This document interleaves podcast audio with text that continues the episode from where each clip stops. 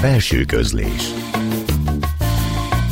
Dal és szöveg első kézből. A szerkesztő Pályi Márk. Belső közlés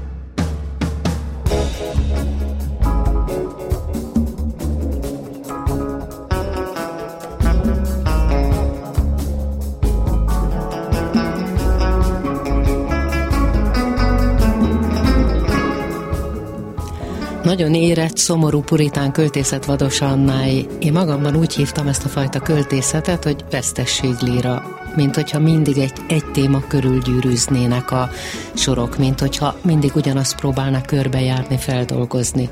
Elképesztő erejű kötetter volt, írta róla Tóth Krisztina író. Vados Anna már tavaly bekerült a Petri díj fináliába, az idei Petri díj díjöztese lesz az egyik vendégünk. Nincs Véna című tervezett kötetével. Versei felkavaróak, pontosak, a történések alatti mozgásokat kutatják, ahol az álom és a rémképeken át megelevenedő belső élet lapul. A legyőzendő méreg pedig egyszerre foglalja magában a toxikus párkapcsolat és a szerfüggő működésmód egymást metsző kereszteződését. Mégis, ami végül kirajzolódik, az egy konkrét és átvitt gyógyulási lehetőség. Ezekkel ajánlotta köteti Deres Kornélia költő, színháztörténész, mai beszélgetésünk másik vendége. És a Petri díjat minden év december 22-én Petri György születésnapján adják át, évek óta a Fúgában, hiszen a díj életrehozója Nagy Bálint, illetve az akkor hozzá köthető NNN Galéria alapítvány volt és mi is minden évben a díjazottal beszélgetünk. A műsorban Anna versein kívül hallható lesz az idei második helyezett Kósa Eszter néhány verse, meg az általuk hozott zenék is. Tartsanak velünk a belső közlés a mai 300. adásában. Én Marton Éva vagyok.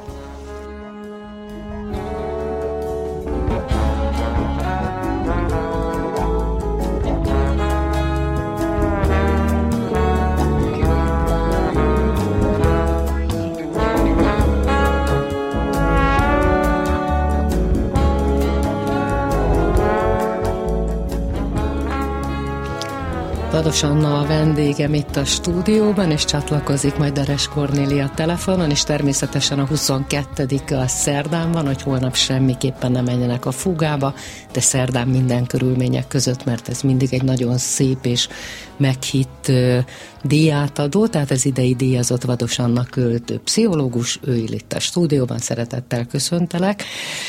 És nem tudom, hogy Kornélia itt van-e, Haló, haló! Igen, itt vagyok. Szia, Kornélia, örülök. Egyszer Kornélia is volt itt a vendégünk két évvel ezelőtt egy megjelenő kötete kapcsán, hogy örülök, hogyha legalábbis így az éterben, de beszélgetünk és az Amper műhelyben vagy, és gondolom, hogy nagyon sok olyan műhely van, ahonnan Annát ismerhetett. Tehát honnan az ismerettség, hiszen tavaly is te ajánlottad, és olvastam, hogy idén is te ajánlottad az ő kötetét, és a laudációt is te fogod mondani, vagy a laudációt te írtad Anna kötetéhez. Így van, köszönöm szépen a kérdést és a meghívást is. Hát igazából a, a műhely, ahonnan én Annát ismerem, az a József Attila Körlíra műhelyeként indult még 2017-ben, aztán az évek alatt átalakultunk, és Amper műhely néven folytatjuk most már egy ideje, illetve hát az elmúlt egy évben körülbelül egy kis kényszer szünetet kellett nekünk is tartani, részben én sem voltam az országban, részben ugye a, a pandémia miatt is, Viszont a jó hír, hogy 21-ben, eh, január 14-én egyébként újra indulunk, úgyhogy ha bárki érdeklődik, akkor a K11 laborban tud minket megtalálni, ez egy újonnan nyíló Igen, mert már sok hely tér. volt, amit végigjártatok. Így van. Nagyon sok helyen voltunk, mi voltunk tulajdonképpen kávézókban, volt, hogy ott, ott húztuk meg magunkat, és akkor így vándoroltunk, aztán a, a négy szoba galériában voltunk viszonylag hosszabb ideig, és most a K11 laborban fogjuk jövőre folytatni.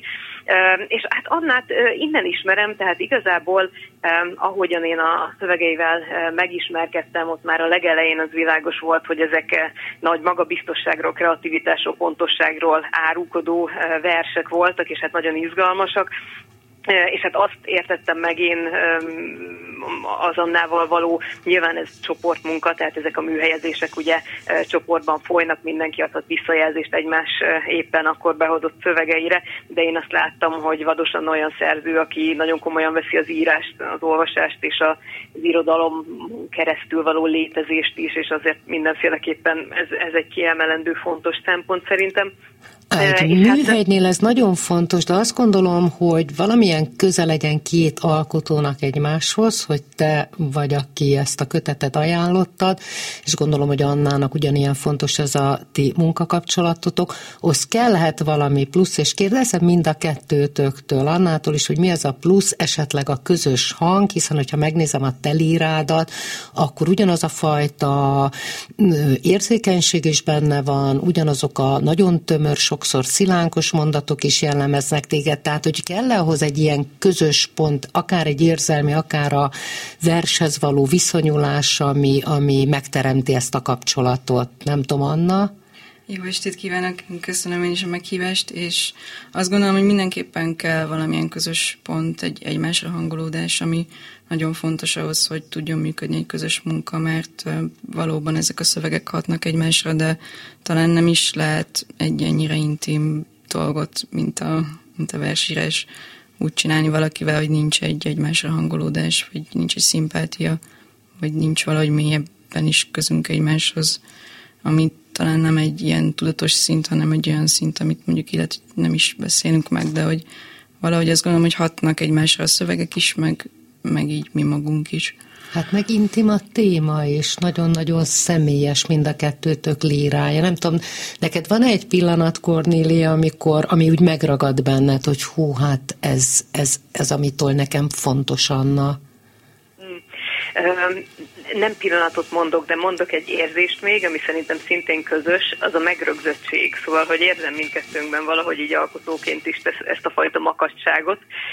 És még azt akartam elmondani, hogy talán az érdekes, hogy ahogyan az Anna kötete végül is itt, ugye, ahogy említette te is, a múlt évben már általam jelölve lett a Petri díjra, és ott ugye a második helyezést érte el, annak azért annyi az előtörténete, hogy én fontosnak tartottam a jelölőbizottságba bekerülve, és ez is a tavalyi évhez kötődik, hogy minél nagyobb merítésből tudjam azt megnézni, hogy igazából milyen első kötetes tervek vannak körülöttünk. Igazából nyilván Számomra inkább a verses kötetek voltak érdekesek itt a műhely munka miatt is, amit már régóta folytatok fiatalokkal, meg talán nem annyira fiatalokkal is, és akkor itt a műhelyben azért több mint száz résztvevő megfordult ilyen-olyan módon, és én megkérdettem a számukra egy ilyen nem nyilvános pályázatot tulajdonképpen, ahol mindenki beküldhette a kötet kéziratát, akinek volt, és tulajdonképpen én a beérkezett körülbelül 30 kéziratból választottam ki az Annáét, tehát hogy még csak azt sem lehet mondani, hogy nem volt egyfajta verseny, de az nekem nagyon egyértelmű volt itt a kötet kéziratokat megnézve, hogy az nagyon készen volt, nagyon kiemelkedő volt, és nyilván témájában, nyelvében is biztos, hogy volt egy ilyen rokonság, de ahogy Anna is említette, talán ez inkább így a tudattalan részeken mozgolódott. Az biztos, hogy furcsa érzés lehet, vagy nem tudom milyen érzés, másodiknak lenni a szuper jó, de mégsem az első. És akkor Annától kérdezem, hogy volt-e csalódottság, és Kornéliától, hogy nagyon konzekvensen, hát egy év az egy év, addig jönnek be kéziratok, hát ugyanezt a könyvet, annak könyvét nagyon konzekvensen idén újra jelölted. Igen, talán ez egy ilyen közös pont bennünk, hogy nagyon ráállítjuk magunkat valamire, ezt nem annyira tudjuk elengedni. És uh, csalódottság, hát nem tudom, hogy ez a pontos érzés, ilyen elég mély nyugtalanság volt bennem folyamatosan, hogy ennek a kötetnek szeretnék egy helyet, és ez így végigvitt ezeken az éveken, amikor ezt a helyet elég sok felé kerestem. Azt hiszem ez. Én nyilván jelölőként egy picit más, hogy ö, láttam ezt az egész mozgást. Én nagyon-nagyon büszke voltam annára már a tavaly évben is, hogy a második helyezést elnyerte. Szerintem ez óriási volt, de hogy azért mi elég sokat dolgoztunk közösen ezen a kötetanyagon.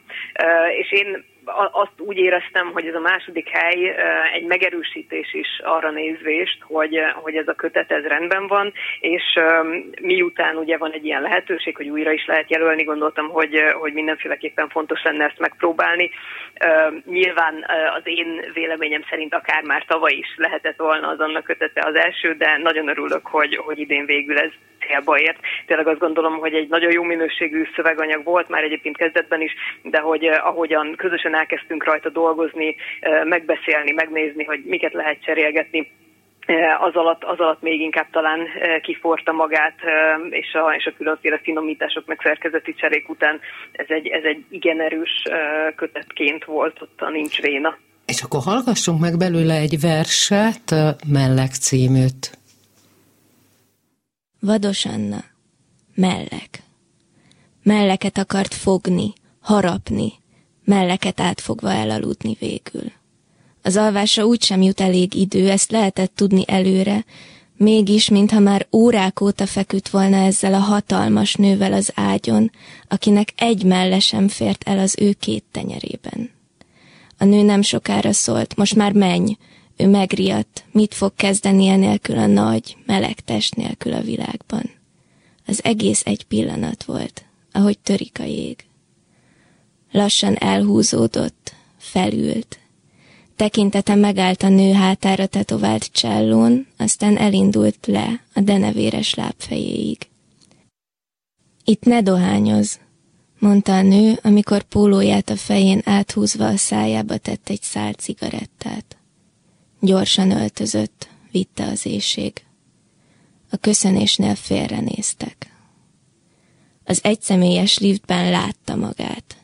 Szőke volt a süllyedés felkavarta. A kapuban rágyújtott, végre, végre, a füst úgy szakadt át, be a tüdejébe, mint az első levegő. Vados Anna Mellek című versét Zilai Anna olvasta fel, és akkor még velünk van Kornélia, itt van Anna. Hát egy tragikus történet, ami kirajzolódik ezekből a versekből, pici szilánkok, vagy többnyire pici szilánkokból áll össze, amelyek leginkább álmokból, meg halálból, meg börtönből, meg szerből, meg vágyakból szőttek, és nagyon izgalmas a beszélője, aki beszél, vagy kik beszélnek, mert hogy folyamatosan reflektálnak egymásra két hang. Érdekes, hogy kik a hangok, vagy hogy Kérdezem mind a kettőtöktől, ugye van egy Z nevű hang, és egy vele folyamatosan beszélgető, néven nem nevezett valaki. Tehát, hogy ki kicsoda? Ez egy jó kérdés. Én is elgondolkoztam ezen sokszor, miközben um, írtam, és, és néha így számomra se volt teljesen világos, Szóval az utómunkákban, illetve a szerkesztés során ezt nekem is fel kellett tennem ezt a kérdést sokszor, hogy ki beszél, és azt hiszem, hogy a szerkesztésnek pont az volt az egyik lényege, hogy így szétválasztani a hangokat, hogy van egy elbeszélő, van egy, egy ember, akihez az elbeszélő beszél, mondjuk, hogy egy megszólított, vagy, vagy, vagy egy fontos másik, és van egy zénevű szereplő, és emellett meg még van egy csomó ilyen álomtöredék, és tulajdonképpen a, a valóság, az álom, az emlékezet, és valahogy az élő beszéd keveredik ilyen szilánkos Miközben össze. lehet ez egy belső hang, vagy két belső hangnak is a párbeszéde. Igen, akár így is lehet. Én próbáltam valahogy így tág tereket hagyni a, az olvasóknak, hogy így be tudják lakni ezeket a tereket, amiket én létrehozok, szóval sokszor így nem nem akartam minden vonalat meghúzni ezekben a versekben. A Cornélia, izgalmas volt ez a hangokkal való játék, ami végül is az egész kötetnek a szerkezetét is megadja? Vagy hogy mitől izgalmas ez a fajta, nem is nevezném játéknak, de egy nagyon izgalmas utazásnak a szövegek között? Igen, azt hiszem, hogy ez az utazás nagyon jó szó erre. Én, én azt hiszem, hogy sokfajta hanggal találkozunk itt ebben a kötetben.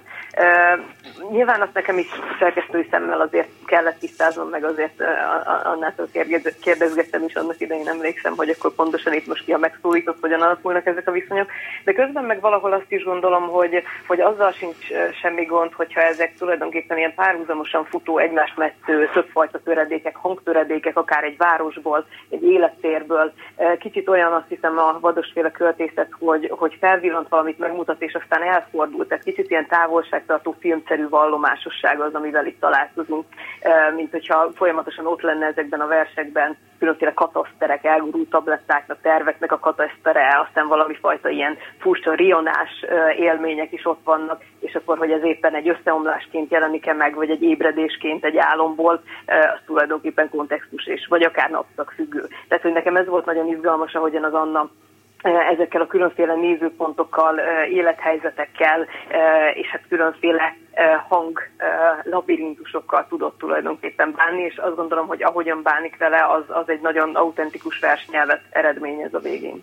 Hát ami nagyon ismerős terep neked is, mert éppen azt gondoltam, hogy miközben vannak ezek az úgymond cikárversek, de inkább csak azért, mert ilyen kis fragmentumok, mondattöredéke, a közben az álom és ez a furcsa lebegés, ez a te verseidre is ugyanígy jellemző. Tehát, hogy van egy ilyen ismerős terep, vagy nem tudom, hogy, hogy az ember, amikor benne van, azt, azt érzékeli mint nekem külső olvasónak, vagy külső szemnek ez az összehasonlítás azt hiszem, hogy ezt még így nem, nem mondtam ki magamban, de, de örülök neki, hogy, hogy megjelenik ez a szempont is.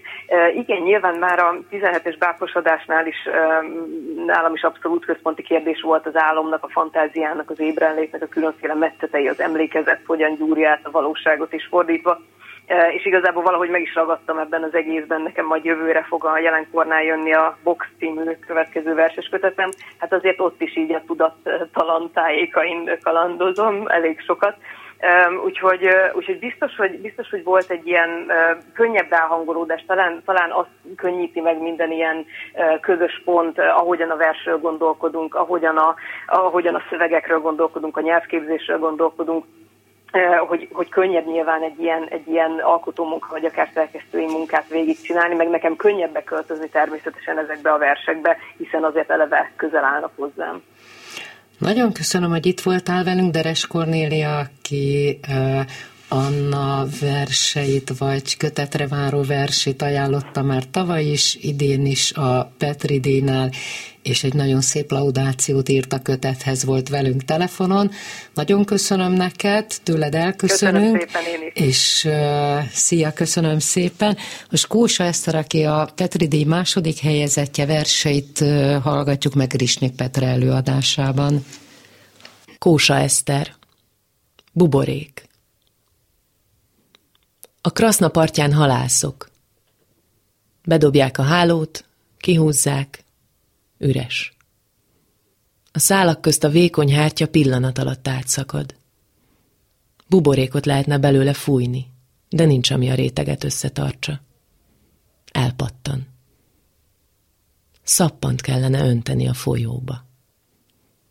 A halászok nem bánatos bácsik lennének, hanem fiatal bohócok. Dobálnák a hálót, aminek minden szeméből buborékok repülnének ki. Helyettünk is fújná a szél, szállnának a koszos, tompa gömbök. Esetlenül csillanna rajtuk a fény. Szaladnának utánuk gyerekek, kutyák. Szürkén állnak a parton, sárosak. Bedobják megint. Közben régi esőkre, árvizekre emlékeznek. Halak úszkáltak az utcán. A templomban, az omladozó pajtatető alatt. A kertbe jártak halászni a gólyák. Derékig ért a víz, omlott a ház. Zsákokat pakoltak az izmos férfiak, akik most arra megfáradt, öreg halászok lettek. Arcuk átvette a víz tükör ráncait. Saját bőrük darabokban hámlik a kraszna vizébe. Ezt nézik, míg el nem fogynak. Akár a nyári part. Temetésükön zuhog. A falu öregjei régi szépesőkről beszélnek. Árvízről, amikor a legfiatalabb halász bőrigázva állt a pajtában. Azóta összeomlott. Kisgyerekek szaladgálnak az asztalok között, süteményt keresnek. Mögöttük anyukák feketében. Buborékfújót ígérnek a tiszteletért. Magyarázzák, mi történt, hogy meghalt a nagyapa, a nagybácsi. Mondják. Pedig ők sem értik, hogy az ember lelke csak úgy kipukkan. Talán az Isten nyúl hozzá, és az itt maradókból kerül a helyére levegő.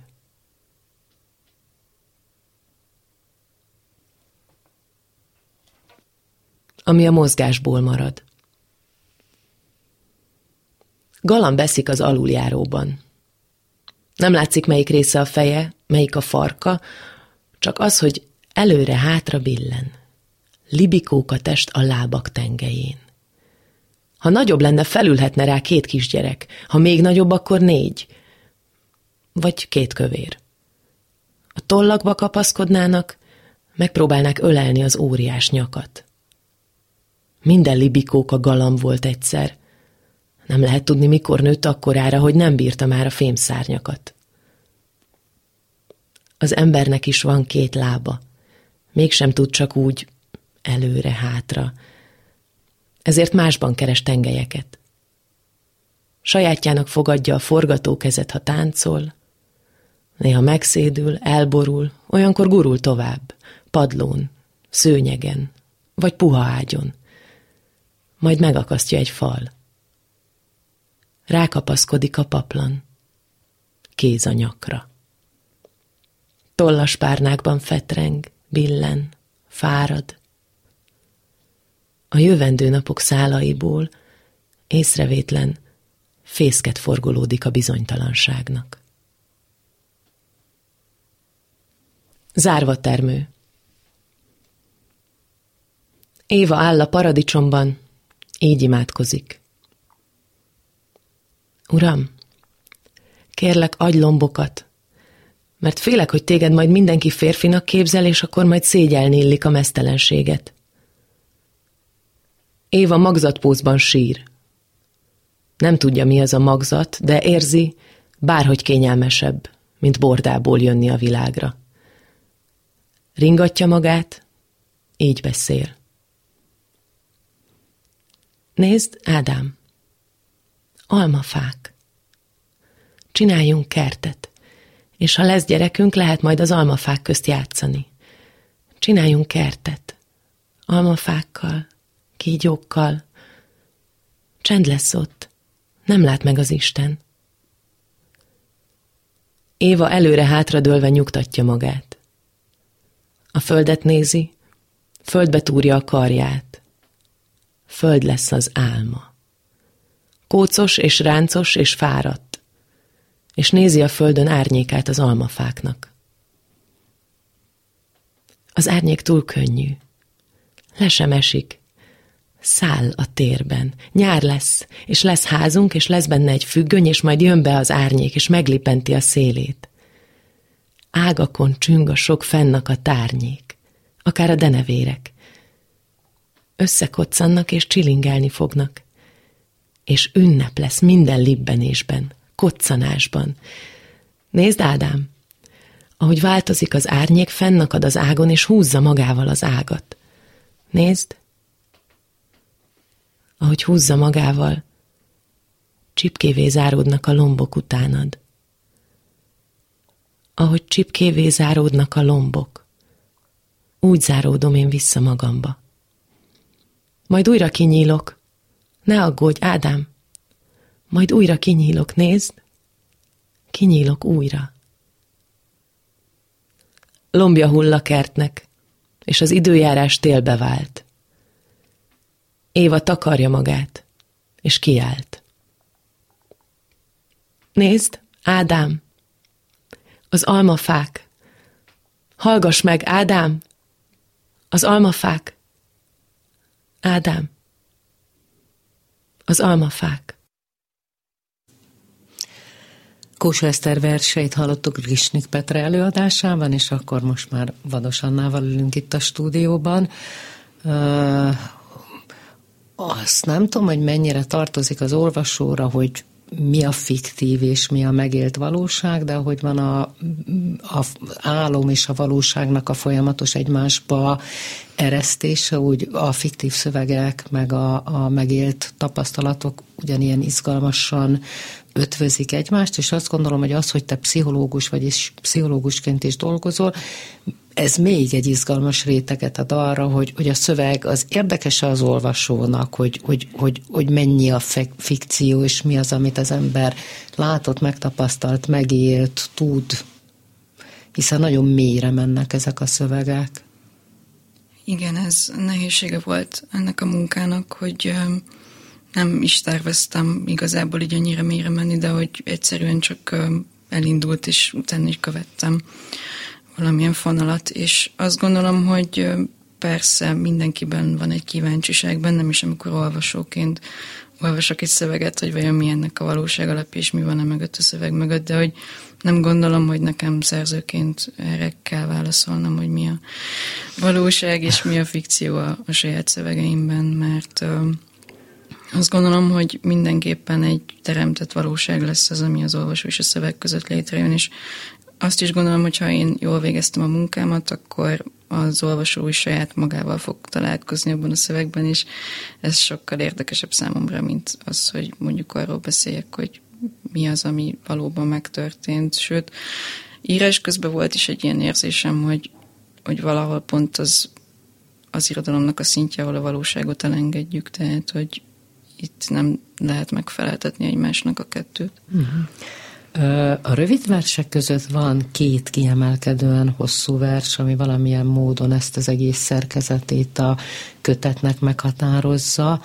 A közös barát és az összeomlás bejelentő, mi valamilyen módon a csúcspontja is, vagy egyfajta megoldása is a egész történetnek és egy nagyon izgalmas kép, ami kíséri ezt a szöveget a belső kórház. Tehát, hogy mi az a belső kórház, és hogy van-e megoldás ebben a két, két hegy csúccsal. Uh-huh. Mm.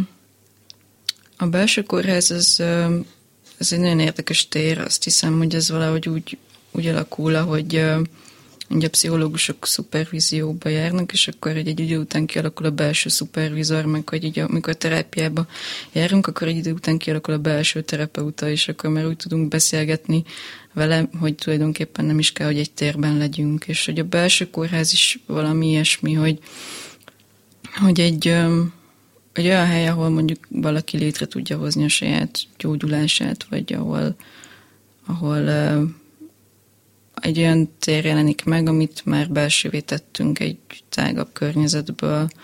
És ennek a két hosszú szövegnek az az érdekessége, hogy az, e, az elsőt, ami a záró verse kötetnek, azt a, valahogy így a Covid-nak az első hullámok környékén kezdtem el írni, és eredetileg nem is terveztem, hogy része lesz a kötetnek, de aztán, aztán valahogy így pont odaillett, és az összeomlás bejelentő az pedig az első vers volt, amit akkor írtam, amikor Kornéliával elkezdtünk dolgozni közösen, és valahogy ő, ő nagyon jól kérdezett, és valahogy az volt számomra a legjobb, hogy nagyon tapintatosan, viszont, viszont én kérlelhetetlenül mentünk bele ebbe a, a közös munkába, és, és valahogy így feltett nagyon konkrét kérdéseket, és így pont erre a történetre, és és magára erre a, a szára vonatkozóan, vagy hát erre az egész, egész ívre, hogy tulajdonképpen mi történik, ki beszél, mi ez a történet, amit el akarsz mondani, és hogy, hogy erre jött egyfajta válaszként aztán ez a hosszú vers, és nekem is így az egyik csúcsa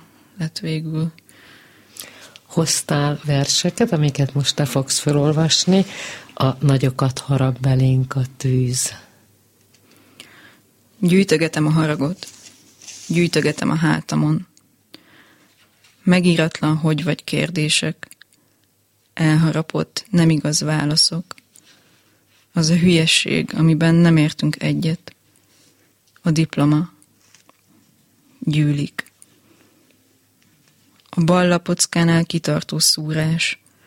Az erdőbe járok érte. Az avar puha. Átkötöm nehezteléssel. Gyűlik. Egy szikra belobbantja, egy elpöccintett bók, fáradt tekinteted. Már is a tüzénél állunk, a pattogás két oldalán. A szürkeségben narancs, vörös, szép az arcod így, melegebb.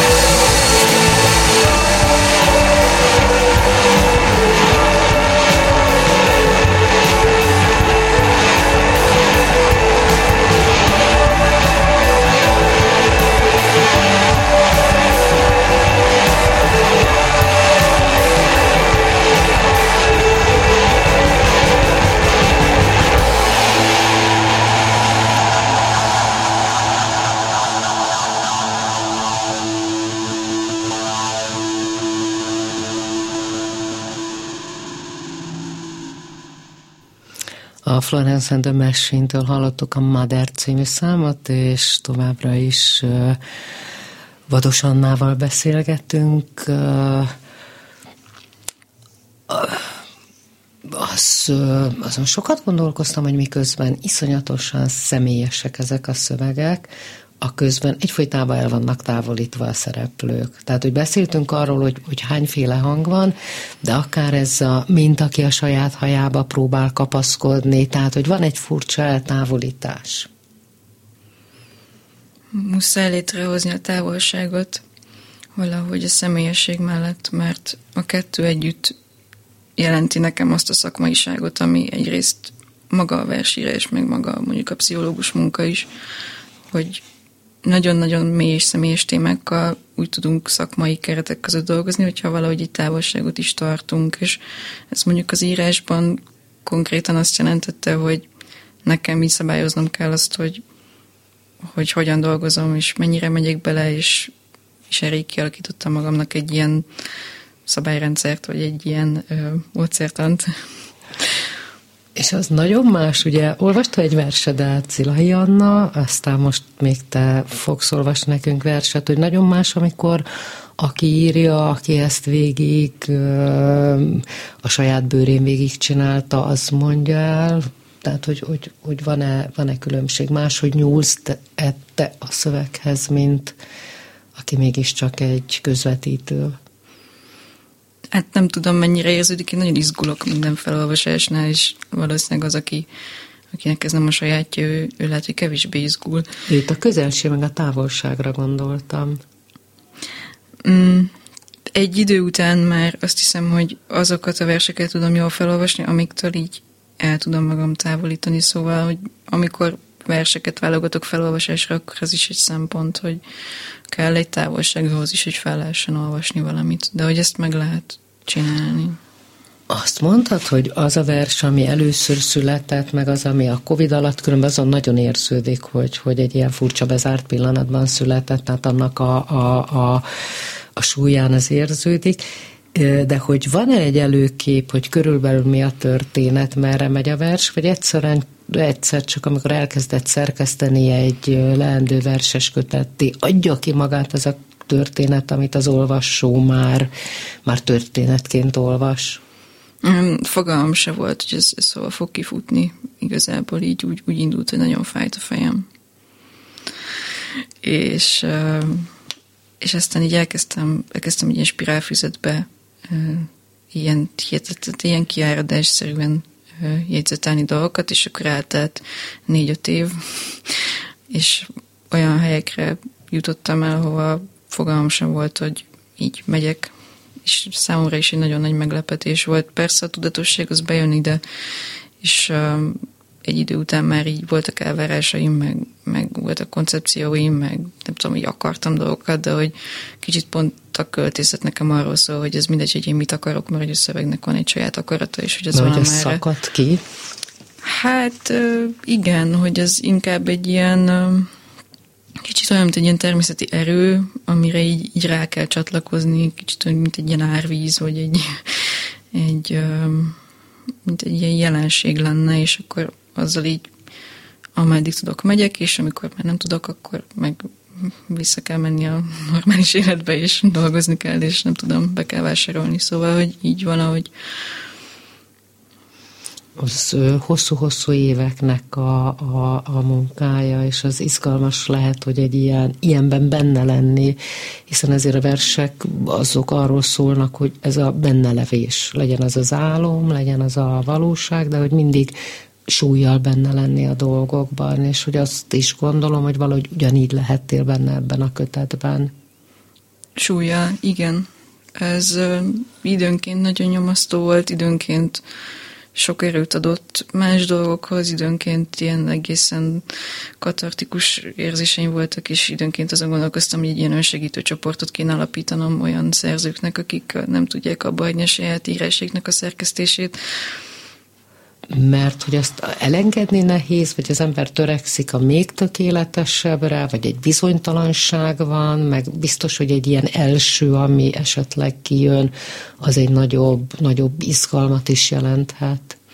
De ezek így mindegyütt, azt hiszem, bizonytalanság is egy ilyen kötődés, hogy túl fontos lesz maga a szöveg, és akkor valahogy így azt megélni, hogy így évekig valamint majolsz, és akkor így éjszaka, és csak te látod, meg mondjuk maximum egy, egy-két ember, és akkor ezt így, így valahogy így átvinni oda, hogy oké, okay, akkor ez egy szöveg, és akkor legyenek olvasói, szóval, hogy, hogy ezek így ilyen lépések, amiken szerintem idő, nekem idő volt, mire ezeken így átjutottam, vagy amik, mire ezeken végig tudtam menni. Vidám fecskendők. Szűk és piszkos udvaron állunk, körözve lassan, egymással szemben, feltartott kezemben fecskendő. Így kezdődik. Apró vagyok, aki velem szemben áll, kétszer nagyobb nálam, és a sovány is, férfi. Amikor minden veszni látszik, az emeleti ablakból kihajol egy nő, céloz, hajít, feldől a férfi. A torkából kiáll a fecskendő. A nő kinéz az ablakból. Pontos a keze, orvos.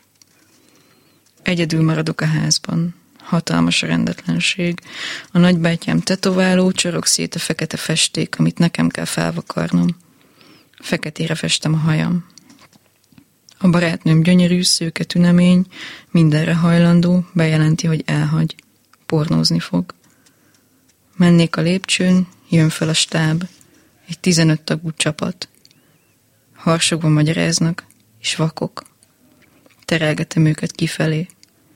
Kitárom az ajtót, egy parkba lépek, májusi zsongás, verőfény, kockás plédeken kis családok majálisoznak, távolabb vidám óriás kerék. Néhányan szólnak, kijött az özvegy. Mm-hmm. Mm-hmm. Mm.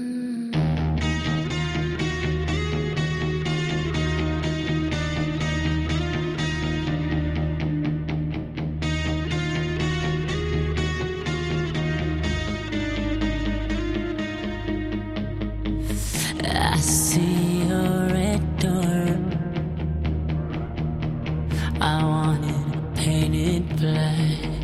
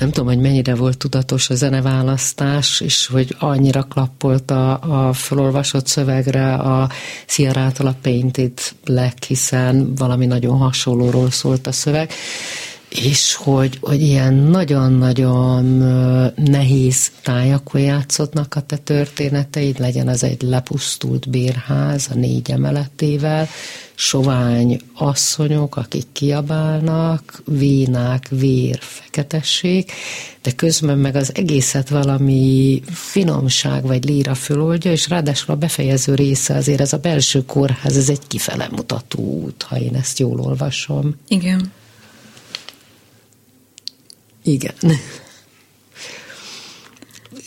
Hogy, hogy a képisége, ami még engem megfogott, hogy van egy nagyon erős vizualitása, van, vagy van egy nagyon erős képiség, és például én tökre el tudtam képzelni, hogyha ezt majd kiadják, hiszen a magvető ezt kiadja, ez a Petri díjnak az egyik jutalma a kapott kis alkotás mellett, hogy, hogy milyen fotókat tennék be, vagy milyen képeket, vagy grafikákat, hogy neked fontos hogy a szöveghez milyen képek társulnak, vagy hogy mennyire vizuálisak számodra ezek a szövegek. Nekem a bezárt Lipót a képei vannak valahogy így a fejemben, amik vannak is szövegrészek, amik így ott játszódnak, vagy ilyen álomrészek, amik ott játszódnak. Azt, azt hiszem ez az egyik. A másik kép, ami megjelenik, az uh, volt egy szomszéd épület, még az egyik albéletben, uh, ahol laktunk, ami egy ilyen foglalt ház volt, egy ilyen üres ház, és kicsit az is olyan volt, mint egy bezárt gyógyintézet, vagy egy ilyen, egy ilyen bezárt tér, egy ilyen torony, és bedeszkázott ablakok, és volt valami nagyon elhagyatott és számomra inspiráló benne. Szóval azt hiszem, hogy ezek a képek jönnek föl, de hogy én így szívesen megnyitnám ezt a teret, hogy együttműködjek valakivel, aki ezt tovább gondolja, mert egyébként én nem, nem gondolkoztam ezen írás közben, hogy ezt hogyan lehetne illusztrálni, vagy hogy, hogy milyen fotókat lehetne mellé tenni. Ja, nem csak a belső erős képekről jött ez, hogy, hogy, hogy önmagukat adják, ezek a nagyon erős színek, a fekete, amit aztán fölold egy szőke, a Érdekesek a zeneválasztások, ugye ma viszonylag kevés zenét hallottunk, nevezetesen kettőt, de hogy az, az mennyire egy hangulat és sok kedvenc szerződ van, vagy pedig itt ez tényleg erre volt passzintva, hogy, hogy a szövegekre rásimuljanak ezek a zenék? Azt hiszem, ez a Painted Black feldolgozás nagyon összeállt nekem a kötöttel, vagy nagyon kapcsolódik hozzá, és sokszor hallgattam, amikor így...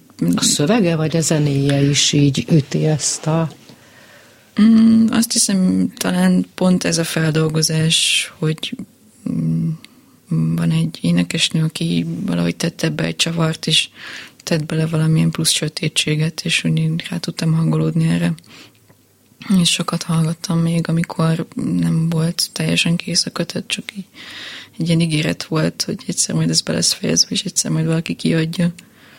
Az annyira fontos nekem, így beszélgettünk a zene alatt, hogy egyszer csak így van egy generáció, a te korosztályod, akik iszonyú bátran nyúlnak azokhoz a korábban mondjuk tabunak tabusított témákhoz, legyen az, az drogok, legyen az halál, öngyilkosság, bullying, rengeteg mindent mondhatnék, hogy, hogy te is érzed-e azt, hogy, hogy bekerült egy új hang, valahogy egy ilyen generációsan új hang veletek?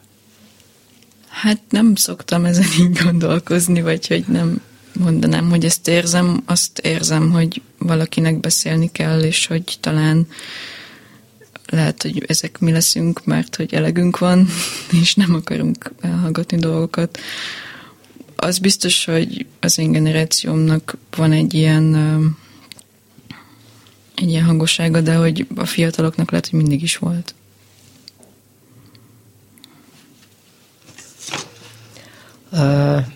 Én most elbúcsúzom, de még egy felolvasást, Anna, egy rövidet a szerda reggelt föl fogja olvasni. A Petri Györgyi idei győztese, Vados Annak költő volt a belső vendég, mai vendége. Hát mindenképpen gratulálunk ez a díjhoz, amit szerdán december 22-én délután 5 órától a fúgában lehet megnézni. Azt külön köszönöm, hogy itt voltál, illetve Deres Kornéliát telefonon hallottuk, versédet részben te magad, részben pedig Zilahi Anna előadásában hallottuk, valamint a Petri D idei második helyezettjének, Kósa Eszternek is elhangzott néhány verse. Még egy versedet hallgassuk meg most szintén Zilahi Anna felolvasásával, ezzel búcsúzom is a hangmester Csorba László, valamint a szerkesztő Pályi Márk nevében is további szép estét kívánunk. Marta névát hallották. Vados Anna Szerda reggel. Az ilyen reggeleken néha még elkap a gyökértelenek szorongása. Néha úgy járok az utcán, mint táncos a kötélen, vagy sokkal inkább, mint az egerek, amikor a szabad égen érzik a ragadozót éles tekintetével, kitárt szárnyával elsuhanni. Az üres levegőben is érzik. Máskor megfutok, és mint sirályokat dobál a szél.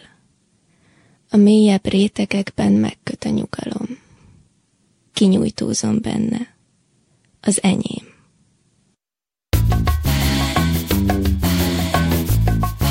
Belső közlés.